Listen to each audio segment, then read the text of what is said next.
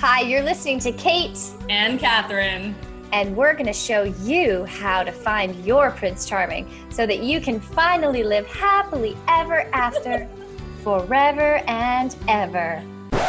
No. No. no. We are definitely not going to do that. We are sick of that story and it's a lie. It is a lie. You're listening to The New Truth, a modern woman's guide to extraordinary love. We are going to show you how the fairy tale love story stops you from experiencing the love you truly desire. Listen to hear how to break free from sacrifice and struggle in relationship. And learn the new truth about love in a way that you've never heard it before. We're so happy you're here. Keep listening. Hello, my loves. Welcome back to the New Truth Podcast, episode 145 The Truth About Cheating. Um, I'm just going to do a little blurb about this episode um, before we get into it and tell you a little bit about this special, amazing human being that I got to have an, a really powerful, potent conversation with, Mark Groves. You may have heard of him. He's very, very well known in the relational space, in the personal development world. His Instagram handle is Create the Love. Um, he's been speaking out about, you know, bullshit conditioning around love and how to actually have healthy, empowered relationships for a long time. He also has an app called Mind, all about expanding your mind and your heart and your way of operating in your life in the world. Um, he has a podcast called the Mark Groves Podcast. And Mark is an amazing, amazing human who is just so, he's so congruent. I, you know, to me, that's the one of the most important things with teachers. And whenever I'm working with a mentor, a teacher, or coach, what's the most important to me is are they walking the talk? And this man is so embodied in his work. He's such a delightful human, um, so brilliant, so wise, always expanding, always exploring, always um, deepening his understanding of his work and what he stands for and believes in. He's just so magical, such an amazing, amazing soul. So you are in for a treat today. We unpack the topic of cheating, which so many people have been impacted, whether you've been cheated on or you've been the one in the relationship who goes outside of the relationship and carries the guilt and pain of that, or whether you are someone who has been with someone who's in a relationship. There it, this is such um, and really an untouched topic. It's it's not something that's talked about a lot yet. It happens so often because of the old paradigm of love, and so um, Mark and I unpack it from every angle. I was originally going to have this conversation with Catherine Danieli, but she went into labor earlier than we thought she would, so just a couple days early. So she is uh, going to be back very very soon. But I decided to reach out to the one and only Mark Groves because he's been talking a little bit about this topic in particular, and I just love everything he has to say. So enjoy the episode. Um, just to give you a little bit of a background, uh, he's a speaker, writer, motivator, creator, collaborator. Mark works in the academic realm and um, invites humans to explore the good, bad, and the ugly parts of themselves. So he's here to empower individuals to step into their power, transform their, the way they relate to themselves and create authentic change for a life that they love. Um, so this is who Mark is, and uh, yeah, he's a very, very powerful man. So go follow him on and create the love. Enjoy the episode, and as always, spread the love to all your friends who need to hear this message. Much love.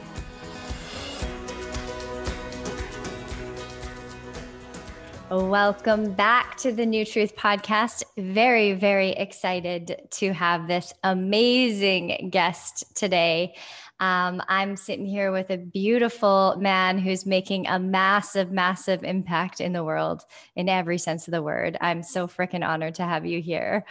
Um, episode 145 The Truth About Cheating with Mr. Mark Groves.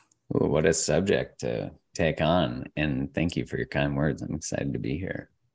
Yeah. So you are the the man all about love and I love that your work is so aligned with the new truth which is all about standing for who we really are in relationships and no longer operating from our protective mechanisms and and actually learning how to love from a place of truth within ourselves. And everything you teach is so so aligned. And so i the reason i wanted to catherine was going to do this this uh, episode with me and then she ended up having a baby quicker than expected a few days early. So and i the reason i thought of you is because i saw that reel you did uh, hot tip for you Um, well, can you reenact it? Hot tip? yeah. Hot hot dating tip? Don't pay. Don't date people in relationships with other people. Yes. Yes. Pretty simple truth. Yes. And I feel like it's a truth that needs to be talked about because, you know, it happens. So many women that I work with have been cheated on many Mhm. times by their spouses. And uh, that's actually really common with the women I work with. I work with a lot of divorced women. Mhm. And um, and then also the experience of being the cheater to try and escape whatever you know escape fantasy of the the pain that they're in and and um, and then of course being the other woman so i'd love to unpack as many angles as we can today but first let's start off with what why do you think that people cheat mark groves Oh, man, for a myriad of reasons, I want to qualify that everything I'm about to say is not talking about the serial cheating narcissist.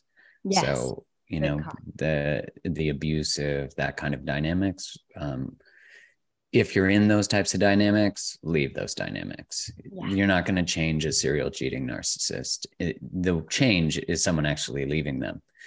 Uh, and so I think we just have to add that qualifier. Yes. because you know the majority what happens often with infidelity is that we uh we immediately make the cheater the villain. Yes. And i'm not saying that betrayal is not awful. I'm not saying that cheating as an act as a behavior is not incredibly painful. What i'm saying is that the source of the behavior is usually disconnection is usually hurt is usually you know something along those lines and so i think people cheat so I'll try to think of as many reasons as I can.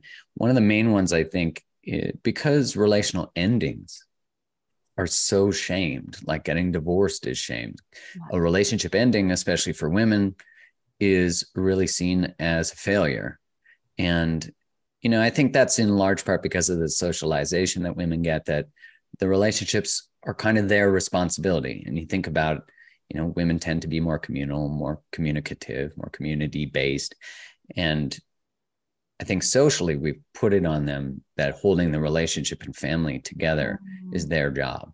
Yeah. and so if the relationship ends then they're seen as a failure and they might see themselves as a failure. They can't just leave because they don't want to be there. And you think about this the history of divorce. I'll speak to the law in canada. It's not that dissimilar in the states but i'm sure there are differences. You weren't even allowed to get divorced till you know the early 80s sorry the sorry the late um the i think it was 69 somewhere around there.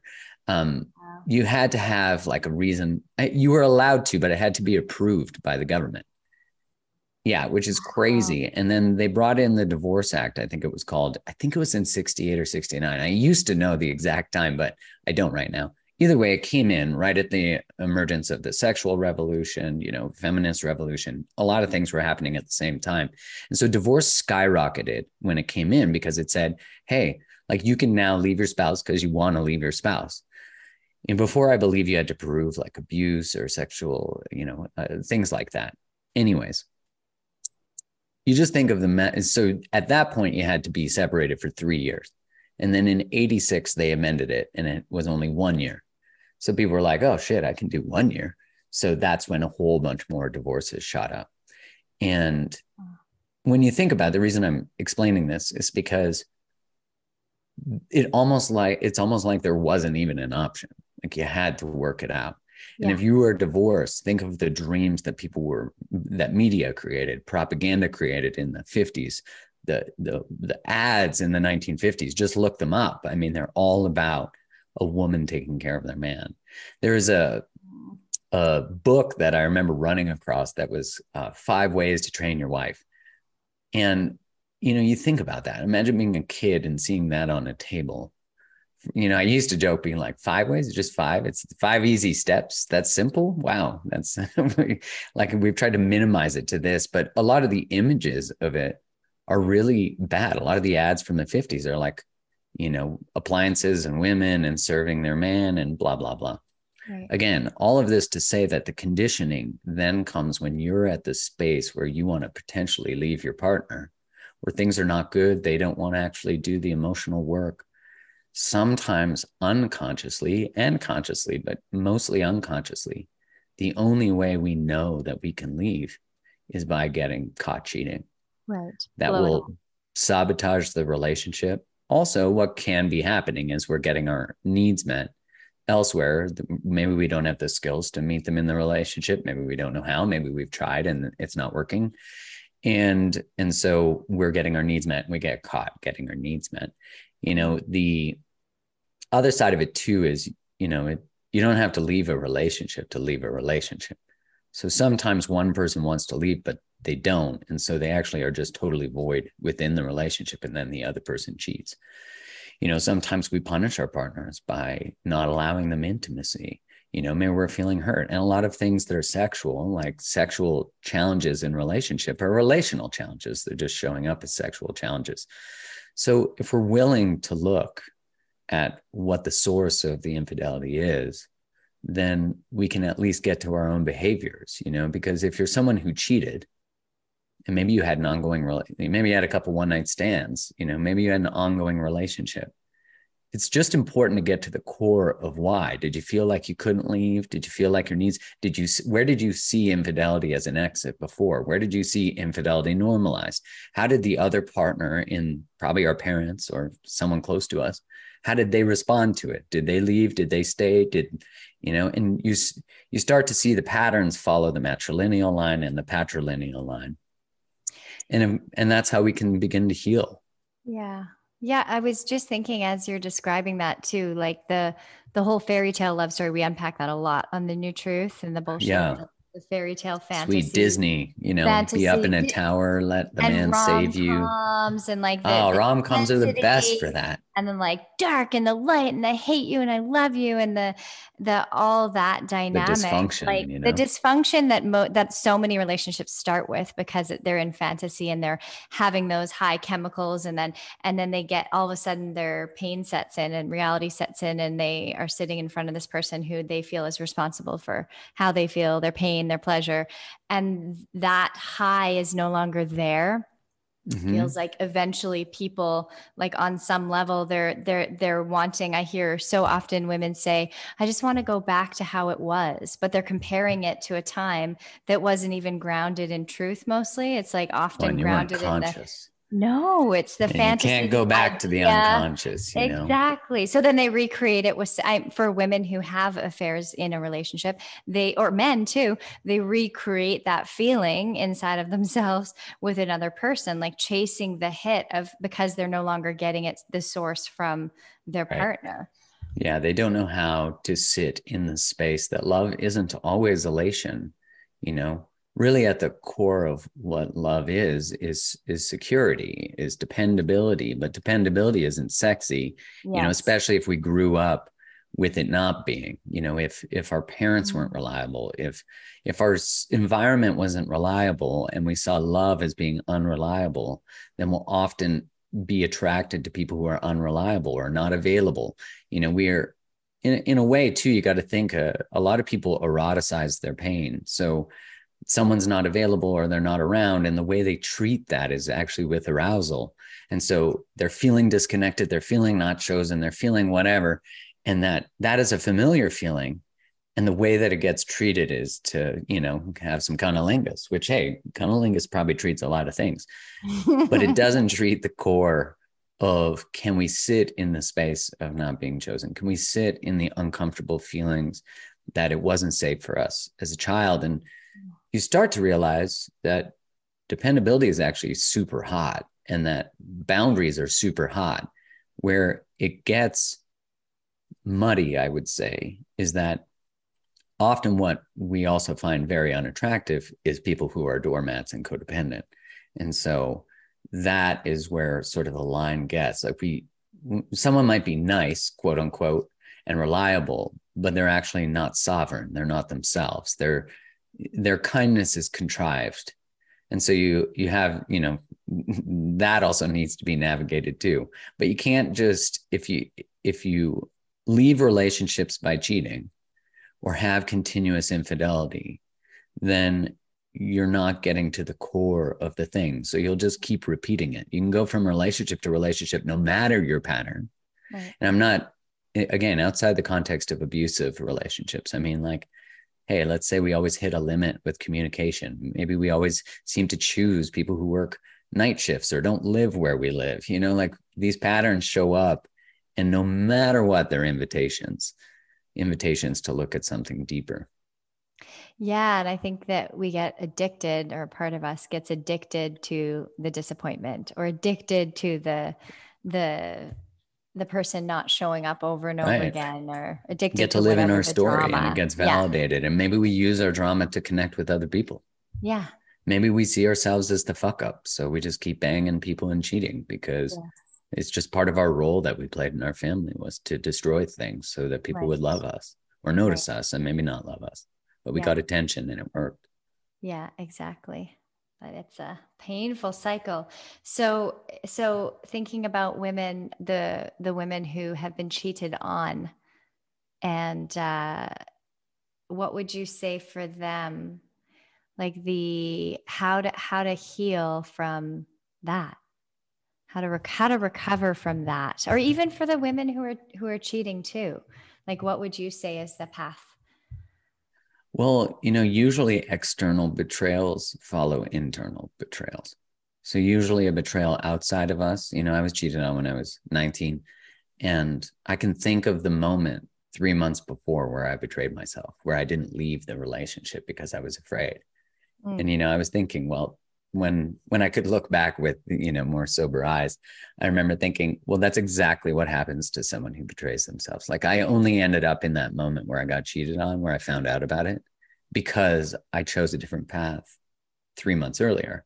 I chose to stay when my intuition was like, protect yeah. yourself have some boundaries you know but i didn't have that skill. I didn't i had a lot of things that i needed to process. Without that pain i wouldn't have processed it. You know there's a lot of wisdom in all fractures if we're willing to look at it you know? So look if you've been cheated on first off oops sorry let me shut that off so i don't get beeped all the time if you've been if you've been cheated on then first off i'd say that no matter what you choose to stay and work it out or to go, you'll be the villain in someone's story.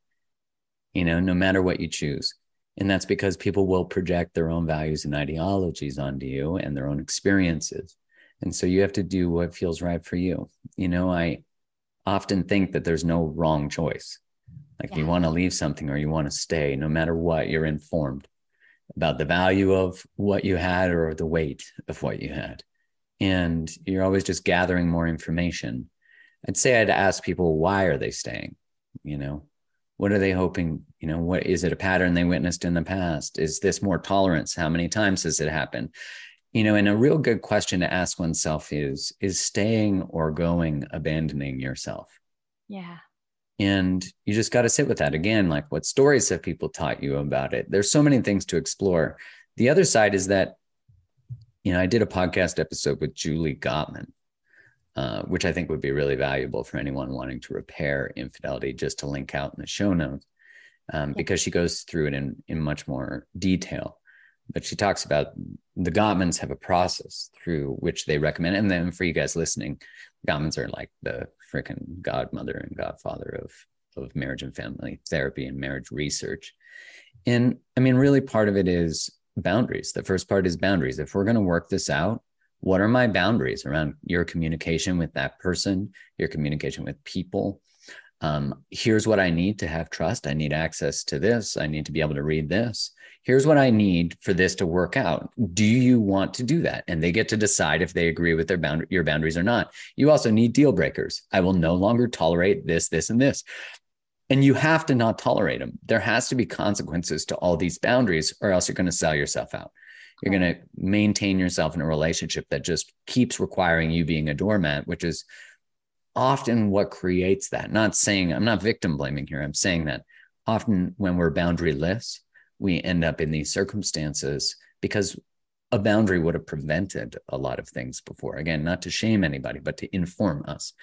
Um, and if you decide to leave, I mean, we really have to process the story about how we feel about ourselves. What did we make it mean about us? You know, as I said, you know, the first thing that I did when I would work with couples who were navigating uh, infidelity was just to claim that the person who cheated is not the villain. Yeah, it's a dynamic. They're part of the story, and it, although it's an unhealthy behavior, that's had a significant impact, it still requires exploration. And, and there's so much of a soup of shame they're swimming in. Yeah. And so if someone has cheated and is leaving, again, just getting to the core reasons. Why was it to leave?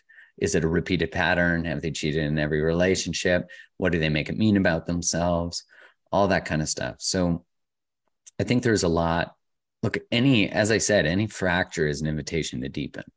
You know, anytime you have any relational challenge, your pain is being is asking you to explore because there's a skill set that exists in the pain like something that's you know if i said to my younger self who didn't have that boundary in that moment before i got cheated on i would say what would you have me learn so that we do our best to never end up in that again. Like it won't be my fault Yes. but i can say that was largely my fault even though that sounds weird to say but it was i i contributed to the creation of the circumstances that led to the infidelity because i didn't listen. I wasn't listening to what she was saying and i wasn't listening to what my heart was saying. So i forced circumstances that were just unrealistic you know that we were allowed to see other people but we'd just tell each other and then she never told me and and you know that was it um, when we should have just broken up Right. Yeah. Every every woman I've ever worked with who has been cheated on knew, and they didn't necessarily know that that was the thing. Some did. Some Yeah. had like a very strong intuition that it was cheating, but they knew for a long time that something was really off. And a lot of them were like the the um, uh, narcissistic many Repeating times um, cheaters, yeah. serial cheaters but didn't find out till uh, often they don't find out till all at once. Yeah. But they all had a gut feeling which is why you know the the journey of coming back home to yourself and doing the deeper healing and using these opportunities as a, as a catalyst to know yourself is so important to know your protection your pain how you contributed to the dynamic what it whether it's the nice girl the doormat the fantasy addict like what part of you is contributing to the relational dynamic where you're not actually coming from truth? Because i think that to me that's the the reason cheating happens so much. We so we talk about the old paradigm of relationship which is you know coming from protection everyone's forced to be in relationship. You have to be with one person forever. There's no other option. Like there's lots of layers but it's essentially yeah. what you're you're a failure yeah. yeah, yeah, It's it's what you're helping people break free from too. And then the new paradigm, which I think is the foundation to healthy relationships, the most important thing is honesty and communication, like open communication. And that's what's missing. So when people like people aren't talking about the little fractures that happen in relationship or or you know, they're talking about it, but in a way that's totally blaming their partner and then they're shut down and then there's a and we're just constantly um, in either a, a silent war with each other or an or an outward external war with each other which eventually erodes at the at the whatever's there. And then eh, cheating is really the the pain coming out sideways. Right. And, and devastating you know it's devastating. That's why those betrayals rock you because we don't trust people but i think ultimately we don't trust ourselves. Yes you know and then yeah. and then we avoid relationship instead of doing the deep work to build the skill to make us more confident in opening our hearts you know so we close our hearts. And you know i really think that's what a broken heart is. A broken heart is not a betrayed heart because you're just feeling the cost of love the price of love. And i don't mean that in like a good price but i mean when your heart is open it means you're going to be open to the griefs of the world yes. It when it's closed it's broken. So it's more like how can i be informed by the pain that my heart is feeling to say hey i need some boundaries here. I need a voice here. I need to Yes. express here. I need to leave here. Yes i need to start here. I need to learn how to be more vulnerable. I need to learn how to communicate better. Yeah. um yeah it's as you know when i think of my circumstances back then it was like I didn't want to open the relationship to see other people. I was 19, you know, I was in love with this with this woman. She went away to college and on a on a soccer scholarship, and I was deeply in love with her. So I was willing to do whatever I could to keep it. for her yeah Yeah, but the irony is, is that when I agreed to see other people, but we would tell each other, I had no interest in seeing it. It wasn't even on my radar. I didn't Oh. want that. I didn't want to see other people. Right. So I sold myself out to keep the illusion of connection with her. Which Mm. crum- crumbles the connection because now you're a liar to yourself. exactly. I'm Yeah. lying. Yes. I'm manipulating What? because By I'm not nice. telling her the truth. right. It, by Right. being quote unquote nice. Right. But Yeah. every time I've been that kind of nice, which is that contrived nice I was talking about, Yeah. one, they don't respect you because they can feel it. You're so Right. full of shit and you're being a sissy. And maybe people don't like that word, but you know what I'm saying. You're Don't being be a a pushover and you're being a doormat and you're Yeah. going to end up with freaking footsteps on your forehead, Yes. you know? And so 100%. that was the cost, you know, but I, I think of how liberating understanding that is and how much that pattern showed up subtly throughout my life because I wasn't willing to look at it. I thought I had processed that. Oh my God, no, I hadn't at all. I remember someone saying to me when I was on a call with her, her name's Kelly Marceau, and she said to me, Groves, and I was like, we just met. I'm like, I don't think you have the rapport from my last name to go straight to that. But she's like, Groves, have you ever actually let a woman love you? And I was like, yeah. And then I, you know, but it was one of those statements where I got kicked right in the nuts. And I got off the call with her and I was 35. I'm 43 now. And all of a sudden I realized the last time I let someone love me was that moment when I found out I got cheated on. And so you think I spent 16 years. I was in two long term relationships, one engagement with one of them, and thought I was participating in relationship. And I certainly was, you know, within my capacity. But all of a sudden, that awareness that I hadn't let someone love me, anyone who could, I kind of ran from or was very avoidant with. And anyone who wasn't ready or couldn't, I loved just chasing. So it Ah. was like, uh, you know, I, and we build these upper limits through our relational experiences. And so I always have people finish the sentences when I let people love me, they, and when I love people, they, and when I love people, I. And usually what's at the end of those is they leave me, they lie to me, they cheat on me. When I love people, I lie, I cheat, I betray myself. And so we have these underlying beliefs Yeah. that the story will get there if we let it. So we'll either get get it there ourselves or we'll always avoid it. And if you think about it, these are usually childhood experiences, not always, but they're often childhood experiences. and the belief I created when I left her house when I found out was when I love people, I I betray myself. I can't trust myself. It's too much for me. Right. And when I let them love me, they betray me. They lie to me. I can't trust them. You know, and so I started to all of a sudden put together these pieces that I'd spent my life hovering below this line of what I knew I could tolerate. I was always in control of connection. If I was having fleeting intimacy, it was because I could control the depth and, you know, of how much I would feel seen, but not too much. And I'd experience arousal. And I'd also experience validation. I'm enough, I'm desired. But underneath all that, I felt undesired and I felt unworthy because I didn't get to the core of any of that stuff. And so, anyone listening at the core of those behaviors, even the behavior of the serial narcissistic cheater, is its total fear of vulnerability and openness. The serial narcissistic cheater, I would say, is more a psychological issue. The people who just experience, you know, a cheating maybe once in their life, or it's a behavior they do every once in a while, it's usually a relational issue, you know, a pattern that just needs to be disrupted. You know, I was listening to, um, uh, uh, what's her name? Who does the work?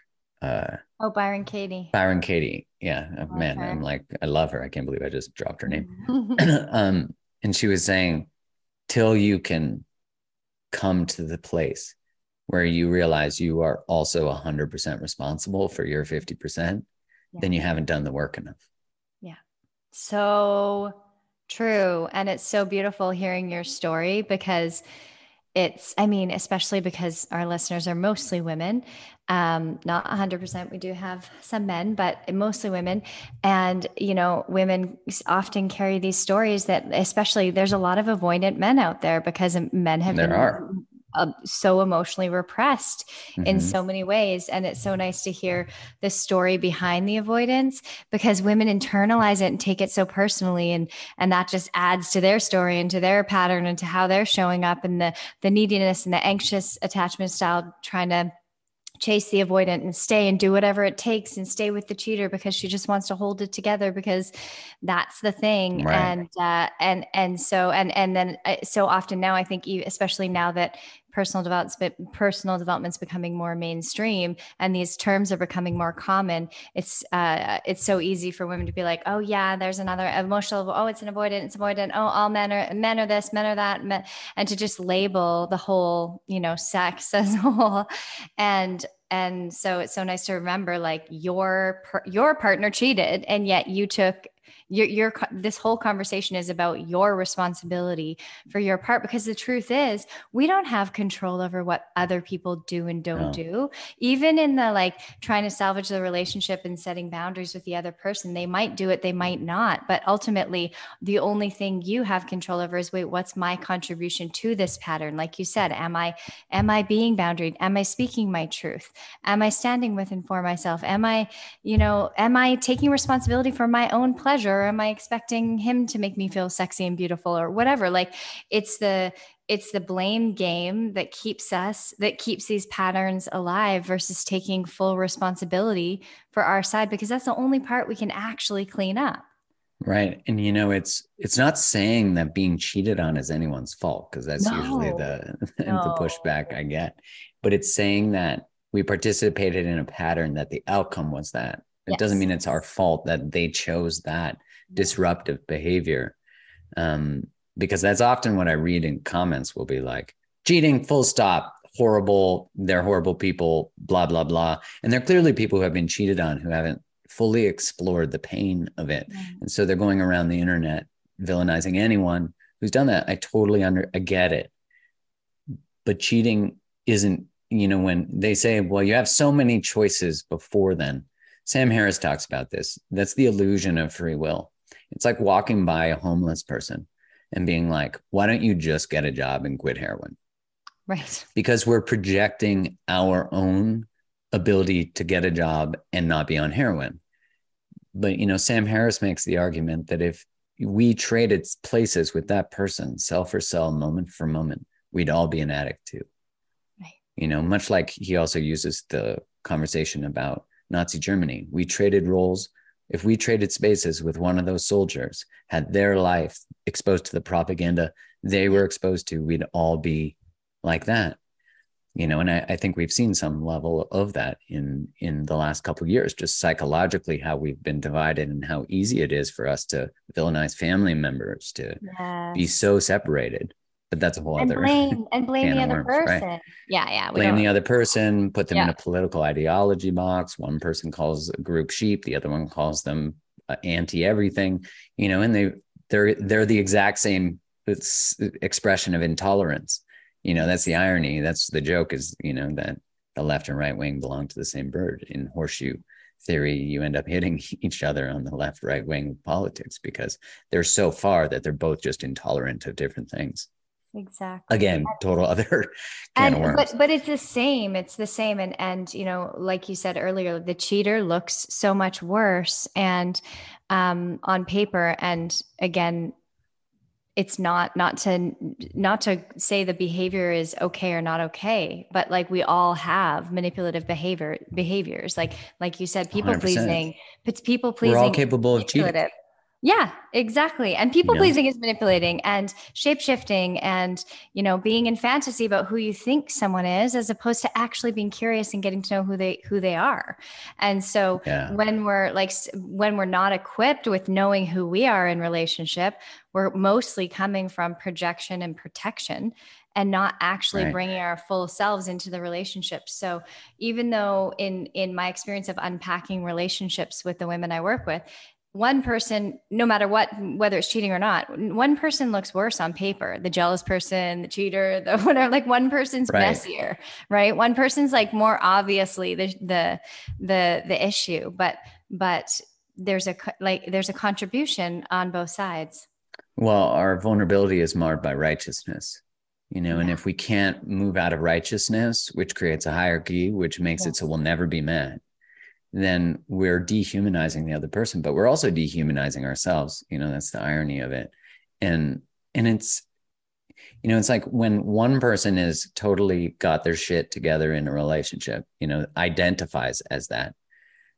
And the other person identifies as broken. And one person is always asking the other person to read this and get this podcast and do they're taking away the space for the broken person to realize they're not broken and stand up, right? Like stand and become an adult.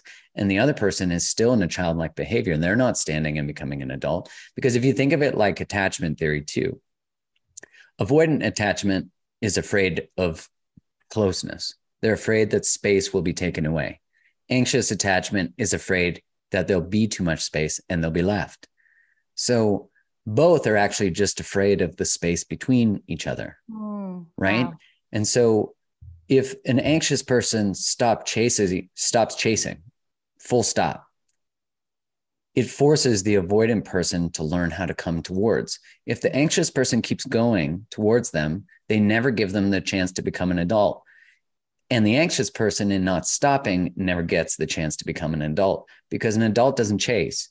And you think about it from the nervous system perspective, an anxious person doesn't know how to self regulate. An avoidant person doesn't know how to co regulate.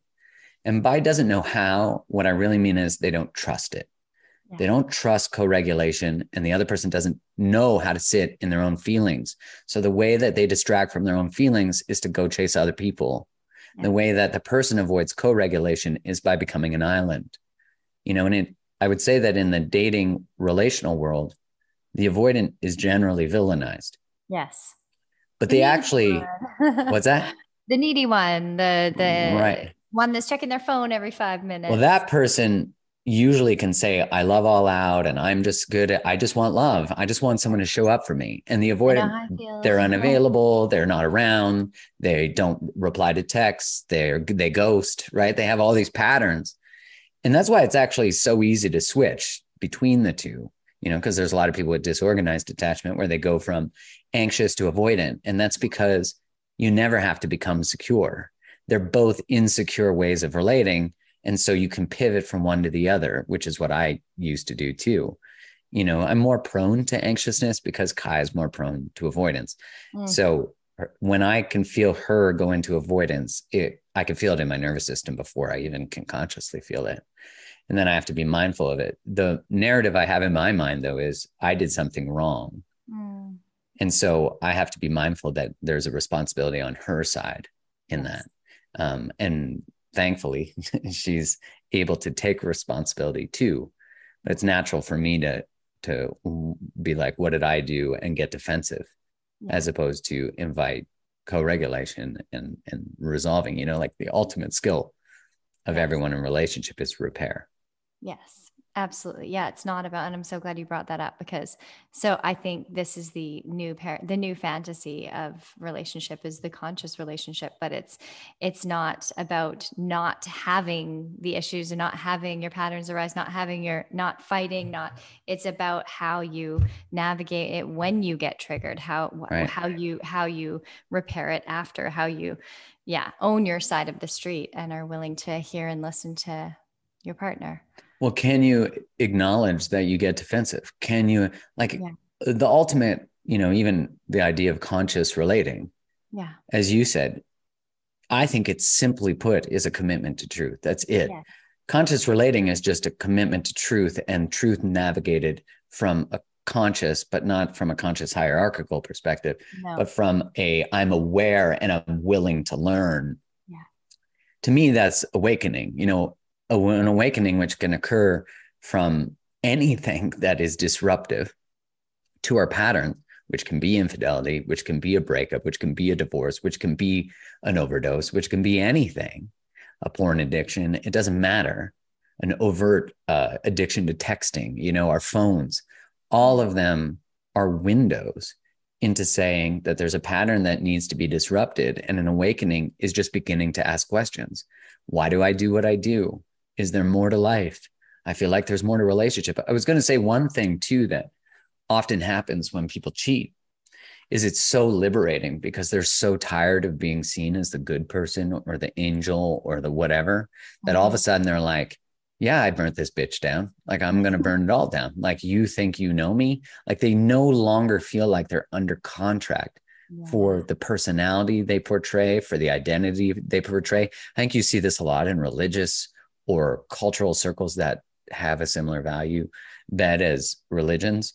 And I don't mean value, I should say moralization of things because you often see people cheat or in these circumstances or have porn addictions because they're they're they they they just want to totally blow up this identity that everyone's committed to. That's why you see in like Mormonism, uh, extreme Christianity, you see a higher level of porn addiction. You often also, I know in uh, Utah, there's a higher rate of prescription meds for anxiety, depression. And you think about it, the correlation to feeling disconnected from self, disconnected from truth. Yes. All of that creates pain you know if i pretend that i'm a non-sexual person and you're a human which makes you sexual or at least prone to arousal mm-hmm. but you were taught that arousal is bad and means you're going to go to hell then you have to disconnect from the part of you that experiences arousal and you might only allow yourself to experience arousal in shadow behaviors like cheating drinking you might drink in order to do that you might take drugs but you want to numb somehow the pain of being disconnected from who you are, from your truth. And so sometimes the only way that we know how to liberate ourselves from truth, uh, to truth, is by blowing everything up. And that sometimes is the first way we do it. But then we realize truth is home. And instead of having dark coping mechanisms, we actually start to transition to light coping mechanisms like nature, like meditation, like um, like sex that where we're in our bodies and we're sober you know? Anyways that's a long uh, rant. Yeah that's so true. It's so true. And and i think that that is i've seen that a lot too um just that that liberation like when it's when someone isn't self-aware and doesn't have the skills and the tools to be able to know how to have an honest conversation how to heal the deeper pain that's inside how to know what's theirs what's their like all i mean it, it, we're just thrown in the deep end with no manual no like no education on how to have relationships how to communicate how to know your understand your feelings how to heal your trauma like none of that. We don't learn anything and but yet every person on planet earth is expected to be with one person forever and that's still in 2022 that's right. still the narrative that everyone is so attached to like not everyone on planet earth but like and i just think like even that the the the the women who make the decision from the fantasy story that they've been fed their whole lives they make the decision like before they even meet the person oh i just want to meet my future grounded. husband like how do you know you want a husband until you meet someone you actually like hanging out right. with what if you never meet someone you actually really like to be around and have you know a solid healthy relationship with and so it's like all these it's the pressure of the matrix and the old paradigm and our conditioning of what our life is supposed to look like that has us leave our soul at the door and conform whether it's religion or just our social conditioning or our family system or whatever. And then we show up and we we pretend you know to be someone we're not. Of course you're gonna fucking cheat. Or of course right, you're gonna right. your your your partner's gonna cheat. Or of course you know it, I mean, if you're not honoring who you are and, and you don't know who you are, like to me, that's where you have to start. Like, wh- who are you? Right. What a great question. Who am I? Who are you if you didn't have a name? You know, when you start to get down to the base of it, you know, I was listening to uh, Martha Beck, who has a great book called The Way of Integrity, which is really about everything we're talking about. And in it, she talks about sitting in front of a tree and just imagining maybe it wasn't in her book but anyways she talks about how sit in front of a tree and there's just imagine that it's not actually called the tree because that's yeah. just what we agreed to call the tree yeah. you know and when you take away the label which i'm not saying that's not useful but when you take away the label you end up in the infinite which is much like if you take away the label of self, Mark, I am Mark. Well, I'm not Mark. That's a name that everyone mostly has agreed to call me. And and that's what my family named me. But beyond that, actually, all of a sudden we go into this abyss that feels a little unnerving. You know, it feels a little bit like too much to touch because you start to feel the infinite of everything. And, you know, you're talking about the relational story. I mean, Disney rom coms generally, but Disney especially, taught women that they need to be saved and men that they need to do the saving and women that they need to be chosen and men that they need to be doing the choosing. Ultimately the woman is making the choice in that but you know what i mean? And so what happens is is we navigate dating from this space of needing to be chosen or needing a high power partner or needing whatever. We're seeking value in the identity of the relationship. And so we'll spend our time and the way we present ourselves trying to be the best product, trying to be the best choice, trying to be, and I'm not saying there's not value in being a good mate choice, but we place our value in the being chosen. Mm. And right away, what that has us do is spend time pursuing people that often re injure us in similar ways where we're not being chosen, or with people who will never do it.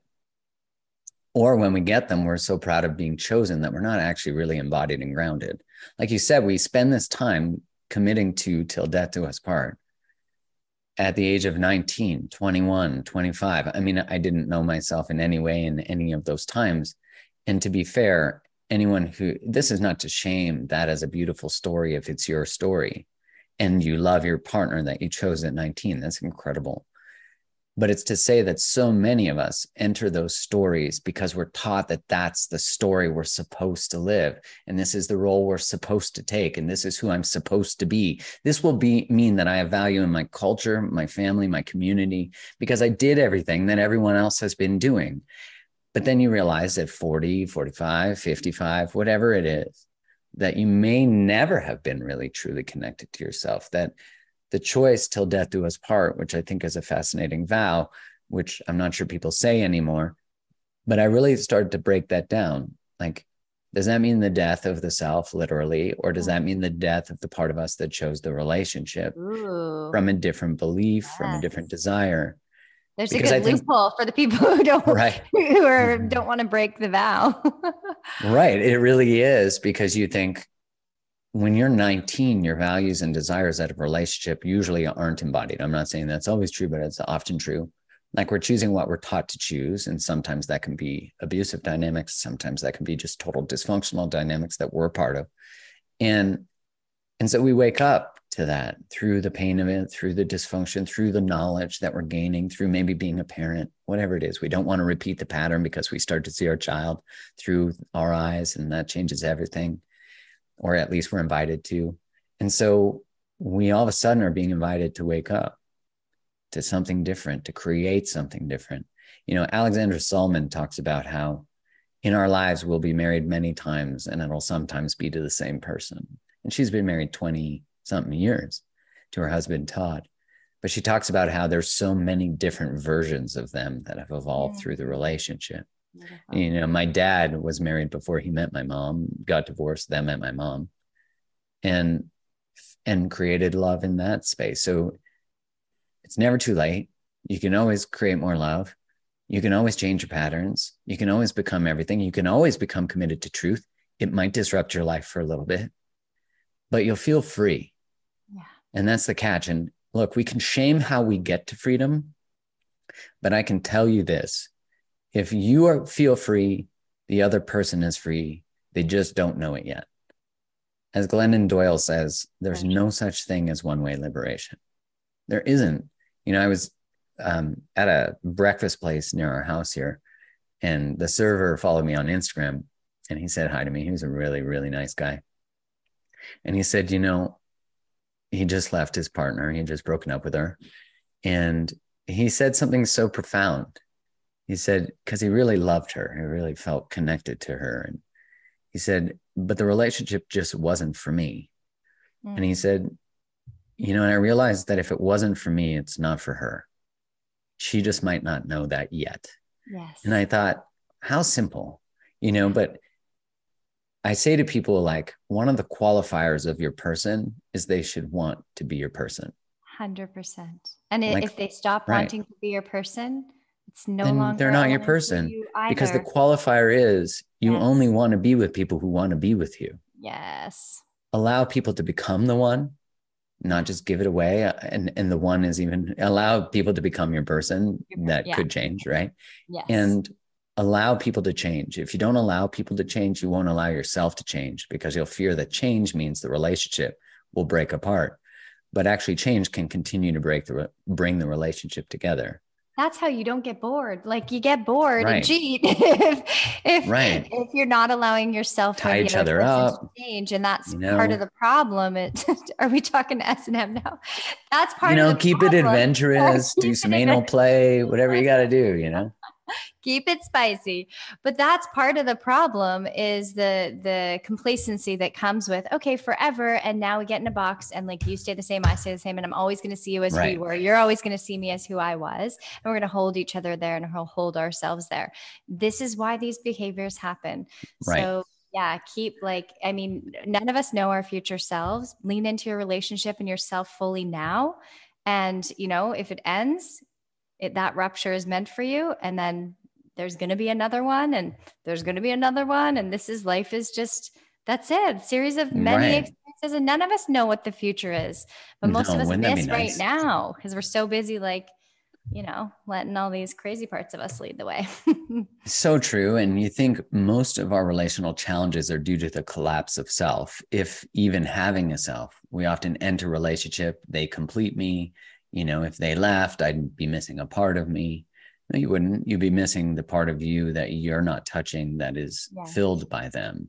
You know, and and so when you can define a self within an us, which means that you have a self and you have another self, and maybe you're polyamorous, so you got a few other selves, but the relationship itself is separate. And so you're not two halves that make a whole, you're two wholes yes that create something that's greater than both of you. And so if honoring the relationship is honoring the self, then your value will always be to your partner honoring themselves, which means it's honoring the relationship. And, you know, I was talking to a friend the other day and we were talking about how it's interesting that you get to a place of relating, at least in my experience, it might be true for someone else, uh, where if Kai's truth was that she needed to be with someone else, that would be a painful truth for me to hold. Yeah. But for her to be with me when she needs to be somewhere else, it would not be right for me. Mhm. Like I would want her to go towards what her heart desires. And if that means not me, then that would break my heart and it would it would hurt. yeah But I'd actually know that it's not about me because I'm showing up the best I can and I'm being the best I can. You know, and that's where we start to separate self-worth from relational outcomes yeah. which is really what's being invited of all of us.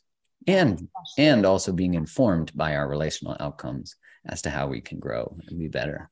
And how you yeah how you can understand your own part yeah. in it. And you know we don't have time right now but like if you have any last words about the woman the other woman? is the other woman who who because I, I i've uncovered that a lot. And it's often women that i don't expect it from. And there's not that there's i say that without with non-judgment because again it's coming from that same place. But and i think a little bit of the specialness you know like a course in miracles the special love ego love um is i'm chasing i'm chasing specialness by being the other woman. Mhm. um any any final words about that? And then any final words you have to say? Well i think we need to look at what were we taught about secrets keeping secrets keeping relationships secret keeping our values secret. That can come back to a lot of things from our childhood um, maybe what we learned in churches and whatever. Yeah. the other side is that when you look at someone who is the other person they're not being chosen and they're not going to be chosen yeah. you know they often get promised that the other person will leave and then they never do or they do leave and then they never get in a relationship with them. Or maybe they do and they never look at their pattern of how or they always the have person cheats on them they just have another other person. Yeah. But when we are the other person we're essentially choosing someone who's not available and we're creating the message for ourselves that i'm not worthy of being chosen. I'm not worthy of being a priority and we're living in it. Yeah. we're living in it and we're also living in hope and potential that is not being realized today. Listen, if you live in the potential of someone else and mm. their future that they're not moving towards, then you are giving your own potential away. That's what you're trading in. And so I would look at how do I value myself? Where have I not been prioritized? Where have I felt second to someone else? And also that we're using a shadow behavior of sort of conspirate, you know, uh, what is the right word? Um, uh, I don't know what the right word is, but like colluding. We're colluding with this other person and we're totally out of integrity. I don't care what excuse you have. Yeah. I'm sure it's super valid, but you're still out of integrity. If you desire a relationship and one where you are valued and one where your partner tells the truth and is honest, you are not only fracturing that truth, so is the person you're in a relationship with. So you're not actually living what you say you want. And that's a piece of truth all of us have to come home to because that's integrity. And that's also shows up in our inability to take responsibility for the behaviors in our life. Yeah. You know, so for sure. That would I think that says enough about that role. For sure, for sure. I'm glad we got to touch on that. And it, it it's the it, um I feel like you're playing out the other person's fantasy. You're their escape fantasy, basically. Right. If you're yeah. if you're having an affair with someone who's married or in a relationship, you are their escape fantasy, which is not rooted in reality. It's not grounded no. and anchored. That's not real. Healthy. You're their fucking distraction. Like, yeah, exactly. Like Avoidance you're. Mechanism you know, where they physically arouse themselves to not have to pay attention or deal with the dysfunction of their relationships and the circumstances of their life. Yeah. Fuck that. Yeah. Fuck that. And how we re, how we re, re connect with our self-worth because i believe our worth is always there and we always have access to it is change our behavior and and what we're willing to tolerate and not willing to tolerate Amen. So, yeah. yeah all right, my love. Do you have any final words or any uh, any support resources that would help with this that you want to share? Yeah, Anything I have um I have a program called Rediscover Your Wholeness that's all about discovering yourself. It's all about stepping into your integrity. If you're needing to learn boundaries, I have a boundaries course. You can get all my courses at createthelove.com. I also am the co-founder of an app called Mind M I N E apostrophe D. And you can find that at Do You Mind, which is M I N E D dot com. And on there, we have like, you know, some of the top relational health experts in the world. Uh, you got, there's over 1100 videos. There's, it's, uh, you know, there's so many different places you can find yourself in there. Uh, so lots of options. Amazing. Well, and I have a podcast. Yeah. Oh yeah, the Mark Groves podcast, right? That's what yeah. it's called. Yeah. Yeah. Beautiful. And create the love is Mark's Instagram. We'll link this all below. But thank you again, my friend. It was so fun jamming out with you. I just adore you. And I'm you so too. grateful for the for the bright light and the uh, revolutionist I want to say you are in the world, the renegade renegade man that you are in the world. So thank you for always speaking the truth and thanks for sharing your love with the new truth today. Thanks so much for having me. Appreciate you. Hi, it's Kate. Thanks so much for listening to the New Truth podcast. For more of Catherine and I, come hang out with us in the New Truth Movement Facebook group. We are in there. That's where we're sharing all about our programs and our free workshops that we do. Um, you can come join us there and ask as many questions as you want about the podcast episodes, about dating, relationships, any struggles you're having out there. We would love to support you. So come hang out with us in the New Truth Movement Facebook group, and we will see you soon.